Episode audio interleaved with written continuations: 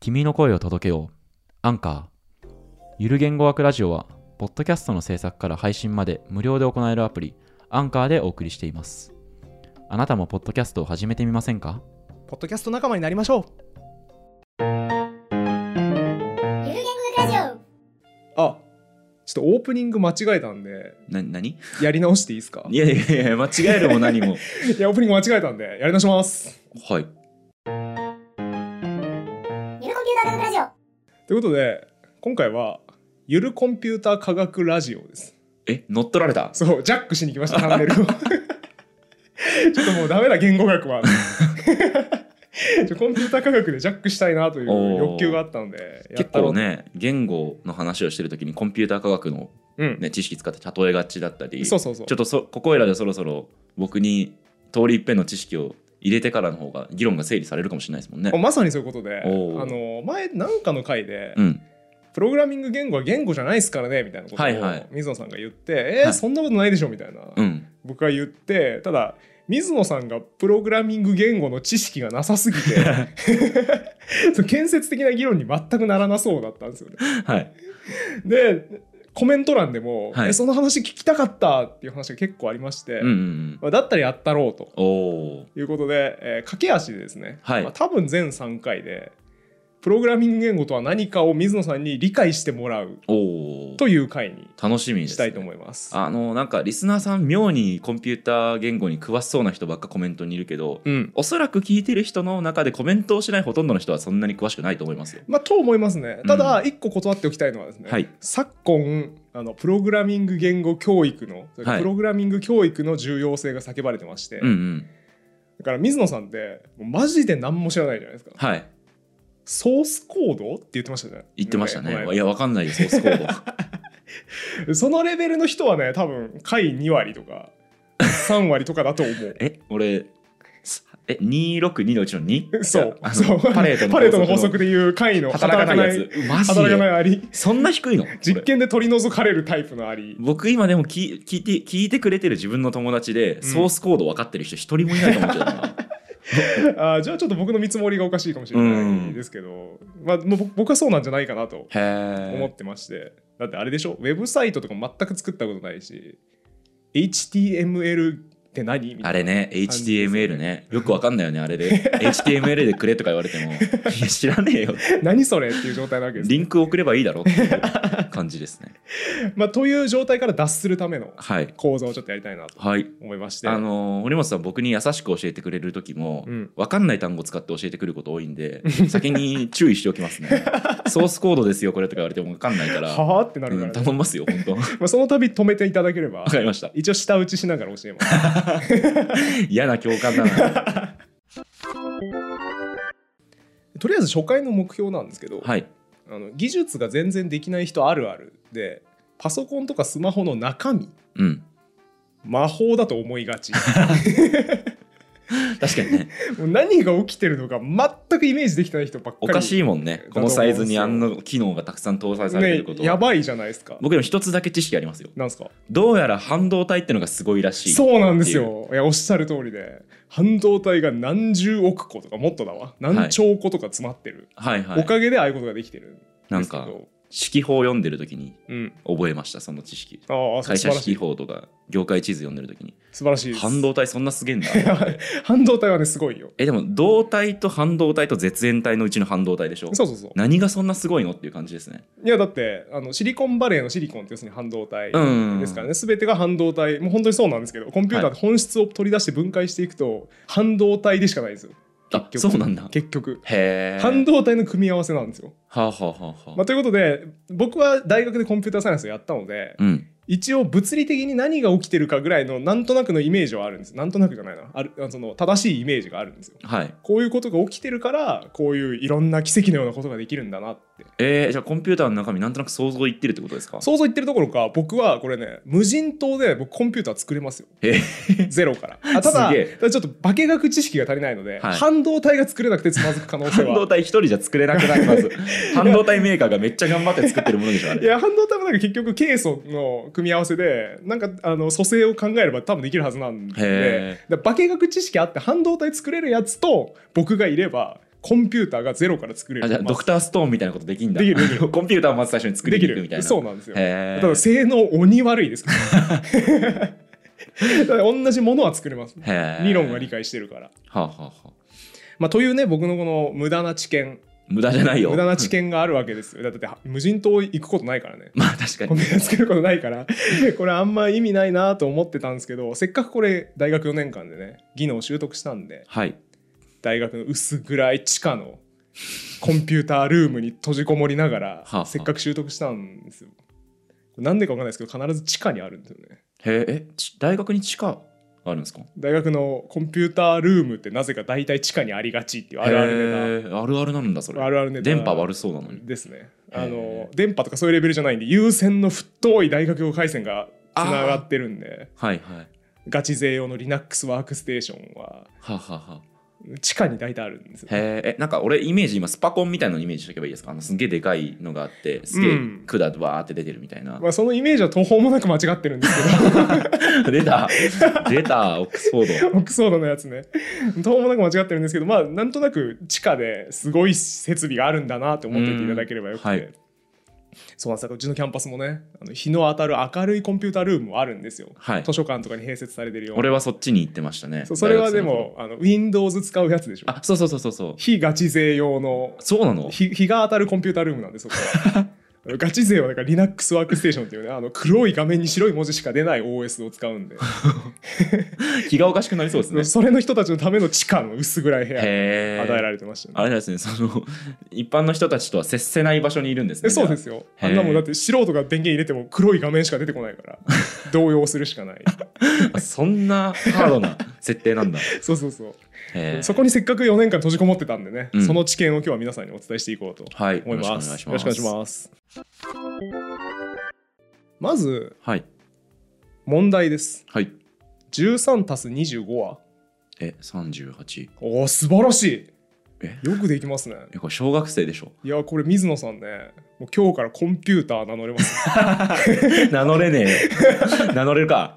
いやだってね、あの語源オタクですよねあなた。はいコンピューターってどういう語源語源っていうか単語の作はりいですか、はいコンピュートプラス ER ですよねそうですねコンピュートを計算するとか考えるみたいな意味だったはず素なの晴らでしいその通りです、はいだから計算するものなんですよ、うんコンピューターって、うんあじゃあめっちゃ余談なんですけど昔 NASA の前身のはい団体とかにはコンピューターっていう仕事の人いたらしいですあ計算者とそうして計算者っていう意へー味計算集かな日本語訳はあ、はあはあ、めちゃくちゃ天体の運行とか複雑な計算なんで それをひたすらガリガリやるだけの職種の人っていうのうわーかっがこいたええいたらしい、まあ、なんでコンピューターって計算する人なんですよそれずっとそれ思ってたんですようんその訳語悪すぎるだろ う電卓と一緒じゃんじゃあっていういそうですよ。やそうじゃないよえコンピューターと電卓は違 うよいやいや、一緒ですよ。いや一緒じゃねえ ってまあ、ということがね、平行線に必ずなる。これなぜなら、水野さんは魔法の箱だと思ってるからなんですよ。うんまあだから高度な電卓としてもすごい差あると思うけどっていう感じですよねうんそうなんですよ。計算機じゃないじゃんってみんな思ってるんだけど、うんいや、計算機なのよっていう。あ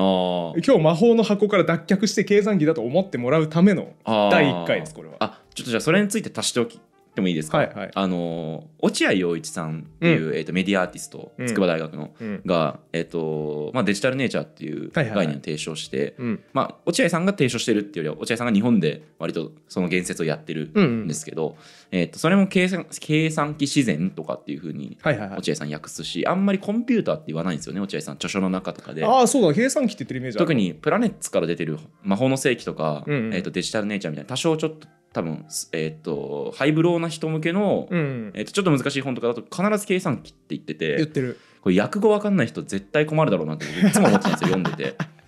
確かにね、計算機って言われるとみんな電卓のイメージ、そうそうそう、だか、ら本のタイトルに「計算機自然」とか書いてあったりするとちょっと書いてあったか覚えてないけど、うん。あの僕みたいな僕でさらにコンピューターの語源知らない人からすると、うんうん計算機の話なんで出てくるのって絶対なったと思うんですよ。あ、じゃあもう今日まさに落合陽一さんの本でパニックになった人のためのそうそうそうそう救済の回になりますそうですねただ落合さんはコンピューターによって魔法の世紀になるっていうことを言ってるから、うんコンピューターによって魔法がっていううん、多分論理関係になってたはずですけどあそうですねあでもねだからそれなん両か立するんですかね両立しますおー今日皆さんにはコンピューターは魔法の箱じゃないということを分かっていただいた上でなんで魔法に見えるのかみたいなこおーれ魔法じゃんっていう話をしますおー楽しみ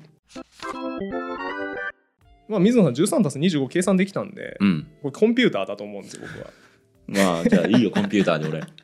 もう明日から飲み会とかで、コンピューターです、水野です。 どうしたの言っていただいても大丈夫。計算できるんで、計算する人なん で。そうですね。で、本当に、その、魔法に見えてると思うんですけど、うんコンピューターでやってることって。うん。こう本当にこのレベルなんですよ。13たす25を計算するとか、うん。もしくはこっちに書いてあるものをこっちに書き写すとか、うん。あとあっちから来たものをこっちに書き写すとか、もはい。うそのレベルのことしかやってないんですよ、コンピューターは。 いや、それは嘘でしょ。へマジマジ、え。マジなのよ。でも、うん。水野さんに、じゃあここで一つの問題が生じるんですよ。はい。その今僕が言ったようなレベルのこと全部できるじゃないですか、はい水野さんも。うん。書き写すとかね、計算するとかね。だったらこれもできてしかるべきなんですけど、うん。 OK 水野、ゆる言語学ラジオを流してはい、ということで始まりま した。えで YouTube とかポッドキャスト再生できるべきなんですよ。は、は、いやそうじゃないですかだって今僕の主張はコンピューターでやってることって一個一個13たす25とかうん書き写すとかしかやってないと。でそれ水野さんできるわけじゃないですか。はい。だったらポッドキャスト再生できてもおかしくないですよ。論理の飛躍すんのやめて。いやいやだってそうでしょ。そういうことで同じ動作できる んでだ かもらメ。メモリーに入ってないから、うん。あまあもちろんそうで出す、ね。せないですよ、そんな。ハードウェア的な部分はあると思います。はいだからインターネット回線、今ここで言うと Wi-Fi を受信する部分がついてないから、はい。できないっていうのはあるんですけど、まあ、それは全然ただの進行なんで、うん。あのだから言うたら鼓膜とかに流せばいいわけじゃないですか w i f i の波 はい。を同じそれで原理的には同じ受信ができるのでへえ。 え、鼓膜鼓膜とかいや別に何でもいいんですよ脳で脳波でもいいし、はいはいはい。なんかで受信すればいいわけで要するにそのうーん情報を例えばだから僕の脳みそに USB 挿してそこうんにゆる言語学ラジオのそのなんか例えば素材を入れてたらそうそうそうそう出せるよねって言ってるあそうそうそってことでうすそう,、よねそう再生はできておかしくないでしょっていう話ですけどうーんまあまあまあ意味は分かりますねそのうん今の指示の内容と何を求めてるかはまあ分かりましたねうん、でもじゃあそれでできます w i f i 受信機能を水野の脳につけたとして、はい USB 挿す機能をつけたとして再生できると思 いますいや家庭がちょっとピンとこなさすぎてんだけど すごいなひどいな我ながら家庭 怖すぎるよそんなのでも最近結構研究領域でもありますからね脳波直接脳に電流流して人間を動かすみたいな研研究領域あるんで、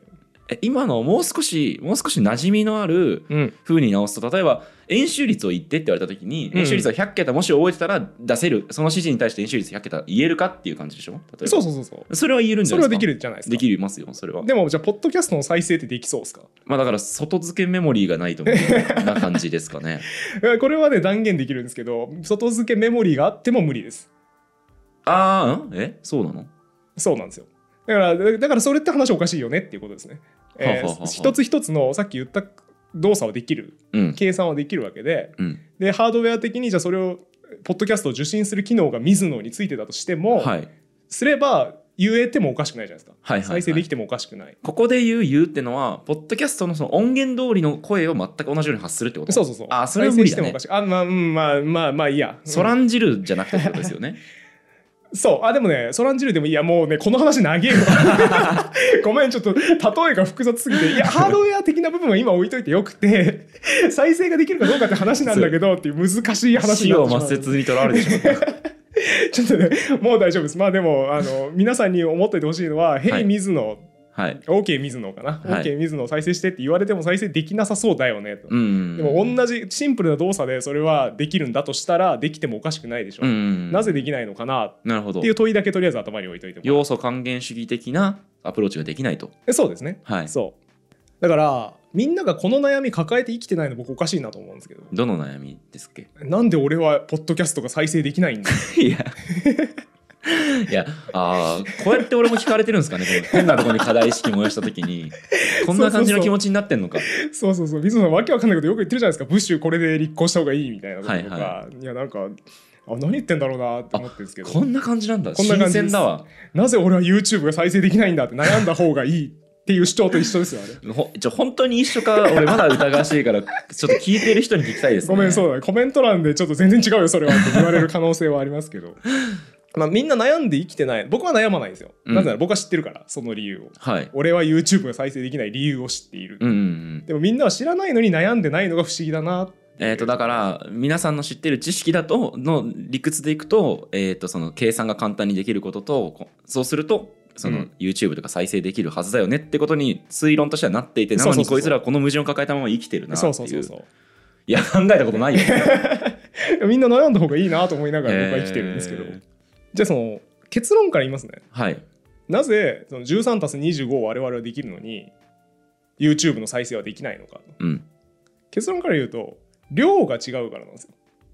えあ、そうなの単にそうこれ質的な差だとみんな思ってるんですけど、うん量的な差に過ぎないんですよえっ、と、計算がめっちゃこなせるとできるってことということですえ計算の量が違うから YouTube 再生できないんですよ我々あ、そうな のそそうなのう 結局計算になるんでへーそうなんですよ全然質的には一緒です13たす25を計算するのと俺めっちゃじゃあ算数めっちゃ頑張って、うん記憶も力もすげえ鍛えたら、うんワンチャンできるようになるかもしれない。 YouTube 再生できるようになるかもしれないんですけどそのために必要な計算回数はい。をちょっとざっくりお伝えしますねうんうんうん。どれぐらいだろう。 13たす25みたいなレベルの計算って水野さん1秒に何個できますあ、でも1個とか2個じゃない。1秒に1個さばけたらいいぐらいじゃないです ?1 か、秒にね。 1個2桁足す2桁でしょそうですね、んまあ、計算早ければ2個いけるかもしれないですね、うん。えー YouTube 再生したいみたいな、うん今の我々が持ってるスマホうん。 1秒に何回計算してるかというとですね、はい。何回だと思います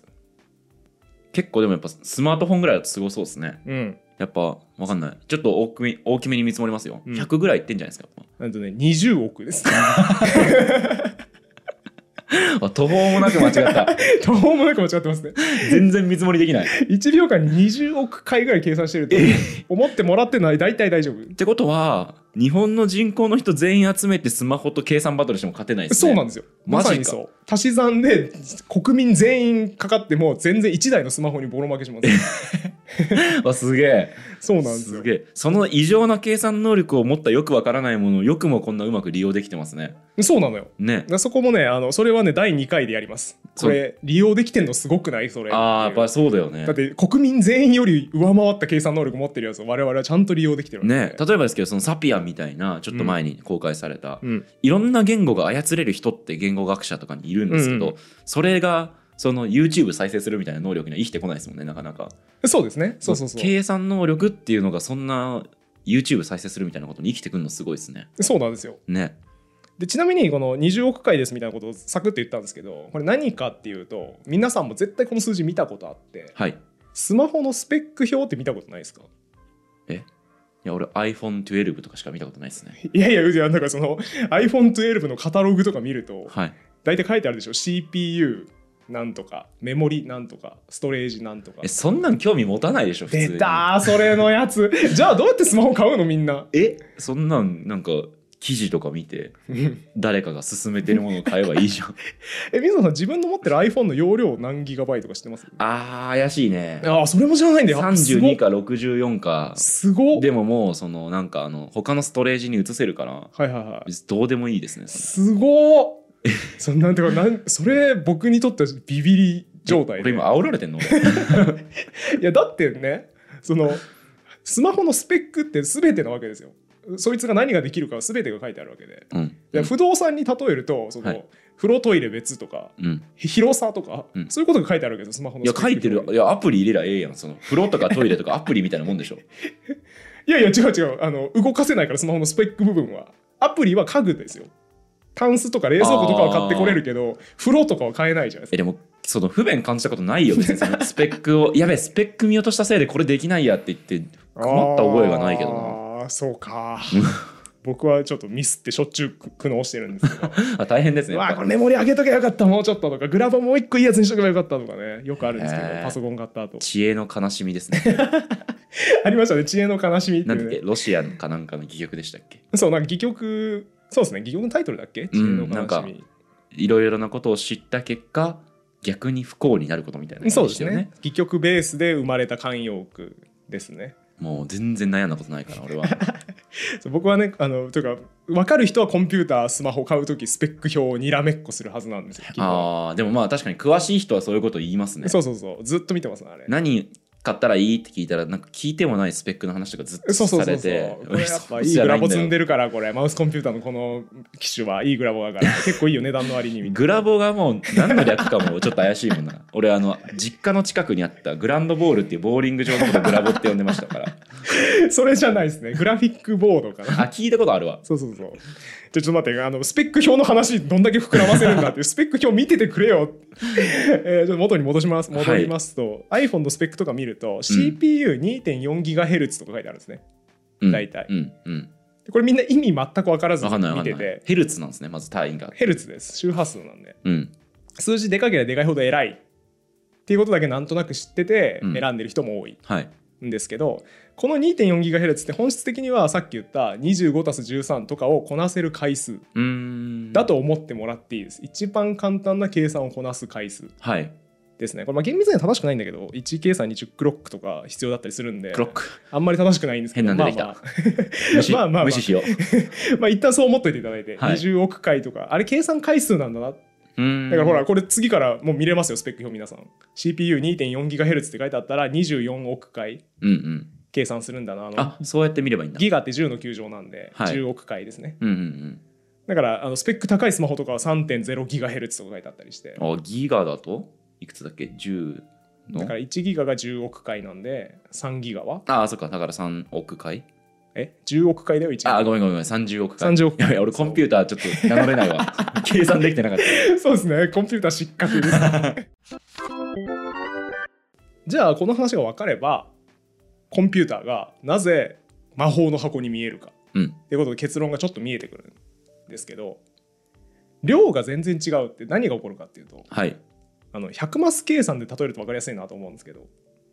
水野さん、小学生の時やりました、100マス計算。やりましたねなんかあれやらされましたよね、我々の世代。やりましたやり結構ました。あれ今やってないんですかね なんかね、脳にめっちゃ効くみたいな時で、僕が小学生の時はピークだったらしくて、あはいはなんかいだんだん減ってきたらしい。確かにねあれ俺与えられたらまず1の位から埋めてみたいななんかあんまりはいはいはい本質的じゃないハックを身につけそるみのたそいうな。そうそうそう脳を使わずにやってた覚えありますねそうなんですよ。だからまああれ意味あるかどうかはともかくとして、あれめっちゃ早いやついるじゃないですか、クラスに一人いますね。ねお前早っみたいな。そうあの僕らの時ってできたら手挙げてみたいないはいはい仕組みで一番早いやつやがってたやってたシールとかもらえてたんですよね僕のうん、ああ、学い校いとかだとね。ゲーミフィケーションだ。そうそうそうだけどなんか異常に早いやついて、うん僕とかあの書き終わる5秒前ぐらいに手挙げてんのにそいつに負けるんですよ ちょっとイカサマしてるじゃない ですか。さらっと言いましたけど、今。褒められたくてはいはい。そう、でも、そいつ見て、魔法だって思いました。いやさすがにまあ異常に早いと思うけど、うん。あのーまださすがにそこまではないですね。でしょだって、計算速度どんくらい違うかって言ったら、早くても2倍とか3倍とかじゃないですかうんうん。まあ、もしかしたら5倍ぐらい速いやついるかもしれないそれって全然魔法に見えないんですようん。量的な変化にしか見えないじゃないですか、はい。なんでかって言ったら5倍に過ぎないからなんですよねうんうんこれもし仮になんですけどクラスメイトのその計算早いやつが水野さんが1枚終わらせてる間に3枚だったら計算早い早いですね。 水野さんが1枚終わらせてる間に2000万枚終わらせたらどうですか人じゃないですね。 それはもう魔法じゃないですか絶対にそうだね。でも計算早いとかのレベルじゃなくて用紙どっから出てきたのそもそもみたいな手がもう擦り切れてますよねそ。うそう2000万枚いつの間に搬入されたの教室にみたい ななりますね。感じじゃないでいすかろいろわかんなくなっちゃう。だから2000万倍とかもうさっきのでもっとでしたよね20億倍とかうん。の速さで計算されると魔法にしか見えなくなるんですよあはいはいはい。量的な変化ってあるところを超えるともう質的な変化に変わるんでうすんうよ、んうん。見た目。上はい。というのがコンピューターが魔法に見えてる理由ですへだから想像を絶することいろいろやってくれるじゃないですか YouTube 再生するえ。と、ねすごいよね。だからあれ魔法に見えてるんですけど違うんですよ量が凄まじいだけですえじゃあ例えば YouTube のリンクをクリックして、うんこの動画見ようっつって押した時に、うんコンピューターめっちゃ急いで100マス計算解いてる感じえなんそうでですすかよあすげえそうですよあそうなん だあのなんとなくイメージで だから YouTube のリンク開いて再生されるまでに10億回ぐらい計算されてると思ってもらえるやばいやばいやばいこの人クリックした とか そうそうそううわーうわー総動員してますよあれの時もう日本国民全員計算してみたいな状態になってますスマホの中あでなんか可愛く見えてくる でしょそうなんですよ楽しいんですよコンピューターはなんか想像するなるとほどねはいはい可愛いなこいつ例えばじゃあ YouTube の押してちょっとちょっと待ってねって言ってる間にほやっぱ他のにしようとか、うんうん戻るボタン2回押したれとかやるとそうそうそうも そうもうパニックですよ内側うわあれなしになったらしいぞえーっていうあのブラック企業の職場の環境みたいな感じになって上司がすぐコロコロそう指そうそうそう示変えるみたいな。お前これなしなみたいなやり直しなみたいなえーっああ、かわいいですてねな。ってるんですよそうだからあのノートパソコンのファンとかわーんってうるさいですけど思い処理させると、これもコンピューターのこと分かると可愛く見えてきます堀本さんはじゃあ、うーんとかってなってる時は、うん愛おしいんですか、そう頑張ってるなーって気持ちで見てますこれブラック企業に直すとサイコパスですね。最後確かにそれ微笑ましく見てる社長やばひえーといか言って、やばいやばいやばいとか言ってお頑張ってるなーあ、だから堀本さんってちょっとサイコパスなとこ違う違う違ういやう。やめてコンピューターオタクのイメージ悪くすんのやめてみんないい人だから失礼しました。ということで1回目の内容はもうこれで終わりはい。なんでちょっと結論とまとめうんをしたいなと思うんですけど、まあ、PC とかスマートフォンは魔法の箱ではないんだよとうん。小人が入ってるわけじゃないんだよとうんうんうん。ただもう単純な計算を20億回とかね、うん凄まじい量やってるだけなんですよと100マス計算の用紙で教室を埋め尽く すやつがいるだけなんですよとへえ。でだから物量がすごいから質的に違って見えるうん。魔法のように見えてるんだよってことを見てきましたはい。で僕ねこれ最後その今回の台本まとめてて思ったことなんですけどクラークの第三法則って知ってますあ、知らない。本当うん。これ文言はね聞いたことあるんじゃないかなと思うんですけど、十分に発達した科学技術は魔法と見分けがつかない、ああ、もう完全に聞いたことあるわ。うん、これねそれこそ落合陽一さんの本の帯に書いてあうんっそうかもしんなたい。気がそすうかもるしんない。うん。んですけどこれ提唱したのはあのアーサー・シー・クラークっていうねはい。有名なあの SF のうん。書き手 ですね2001年宇宙の旅あの、あれ原作かな。なあちょっと怪しいないや多分そう合ってる合ってるうーん。ですねのクラークがその提唱したこれね SF 作家法則提唱しがちっていうのは。そうですね。ハシモフとかも そうそうのロボット三原法則と則とかかねね。やってますけ提ど唱してますもんねい。ろんな人がいろんなことを提唱するんですけど、はいクラークはその科学技術の話を提唱してて、うんその3個目の法則が、えー十分に発達した科学技術は魔法と見分けがつかないうん。なんですけどこれ今日の話だなと思ってうんうんうん。そうですね。完全にそうですねつ。まり計算ってすごいシンプルな動き、まあ、最終的には電流がね、はい01を足してるに過ぎないはい。んですよでも水野さんはいや絶対計算じゃないでしょあれはとうん。 YouTube の再生ってそんな計算とかの領域じゃないじゃんうんうんうん。ってなってるわけですよはい。これ十分に発達した科学技術は数的に量的に先行き過ぎなんですよ、うんうんうん。半端ない先行っちゃってるせいで魔法に見えてるああ。魔法なわけないですよ科学技術なんて、うんうんうん。全部。部ブレイクダウンしてくればただの計算とかね、はい。それこそただの電流とかになるわけはい。でもそうじゃなく見えてるうん。量的な進化が凄まじいからだしクラークの言いたかったことってそれなんじゃないかなとなるほどね。思ったんですよね、うん量的な進化が質的な進化に見えちゃうよねああ、そう翻訳すると分かりやすいでっすていねう。ことを指摘したのがこの第三法則なんじゃないかなということを思ったっああ、いい話。ていうのが今回の結論ですうね。ん。まああ、いい話ですね。あ、というのが僕から言いたいことなんですけど、はいどうですか水野さんあの初めての試みなんですけど。 あ面白いですね。あ本のだし、なんだろう。僕も今、なんかね、あの初心を取り返してる感じが。い どういうことですかや、あの最近、何でも難しい話にしちゃいがちだったんですけど、 はいはいあこれぐらいの温度感いいなっていう、ちゃちゃ入れやすいなっていいですよね基礎の基礎っていいですよね。今、あの、1回目の収録うん、の今ね、情景が戻ってきてるんです よ。 あの単語ってすごいですよねとかって言って。第1回良かったですねちゃちゃ入れやすくて、うん、でしょイルカって喋ってんのかなみたいな。うん、そうそう。今でもね、多分イルカって喋ってるかっていうトークテーマを与えられたら、うんすごい勉強してこないと、多分喋れないなって気がするんで すよ。最新の研究によるとこうこそううこういうのが発表されて ま動て。物学者の方からも持ってきて、言語学者ってどうやって言語を定義してんだっけみたいなのやってみはたいいな。はいはい。だけど、こう、なんか、あの、ちょっとそういう、荒いけれども、うん、キャッチーな話みたいなのうんうんの感覚をちょっと思い出しました、いやーよかったです。まあ、ということで今回は終わりにしたいと思います。はいで引き続き第2回ではですね、えーエンジニアも魔法使いじゃないんだよとあプログラマーって何やってんのみたいな話をしていきたいと思いあ、ます。はい、よよろしくお願いしろましす。くお願いします。じゃあ今回も終わりにしましょう。ありがとうございました。ありがとうございました。このラジオは1階の言語オタクがゆるく楽しく言語の面白さを語るラジオです自由気ままな言語トークですので厳密な交渉は行っておりません内容には諸説ありますご了承の上お聞きください